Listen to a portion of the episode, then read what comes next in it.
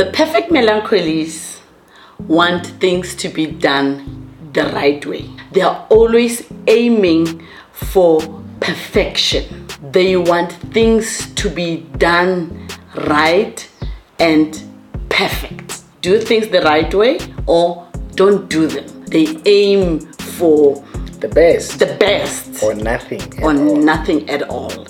And they are very organized. Very organized. Very neat. Very organized.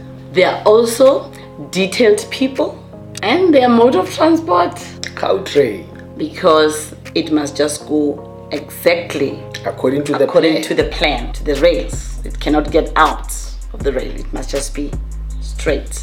Of all personality types, these are usually the most artistic people, talented people, or the geniuses of the world. So this is the most intelligent personality type. Every genius, they have serious weaknesses, uh, being moody and so forth.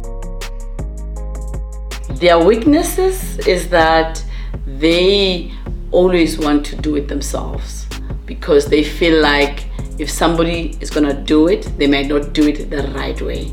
Things are not done the right way, they, they switch off, or they just want to pack their marbles and go home. They have a sensitive heart. They get hurt by people. The other weakness that they have is that always feel like they are not measuring up. measuring up. They are not good enough. If she or he gets distinction, he will still feel like I could have done better. An example of a melancholy, maybe an angel, because melancholies don't deserve to be here on earth. Uh, because they believe that everything should be perfect, and this world we are living in is not perfect. President Kgalema Motlanthe, maybe he is a perfect melancholy. Julia has called him a paragon of excellence because he always had standards that things must just be done right, and also because when he was contesting against Jacob Zuma, he thought things should be done right. You don't seriously canvass. You must follow the law, you must do things the right way.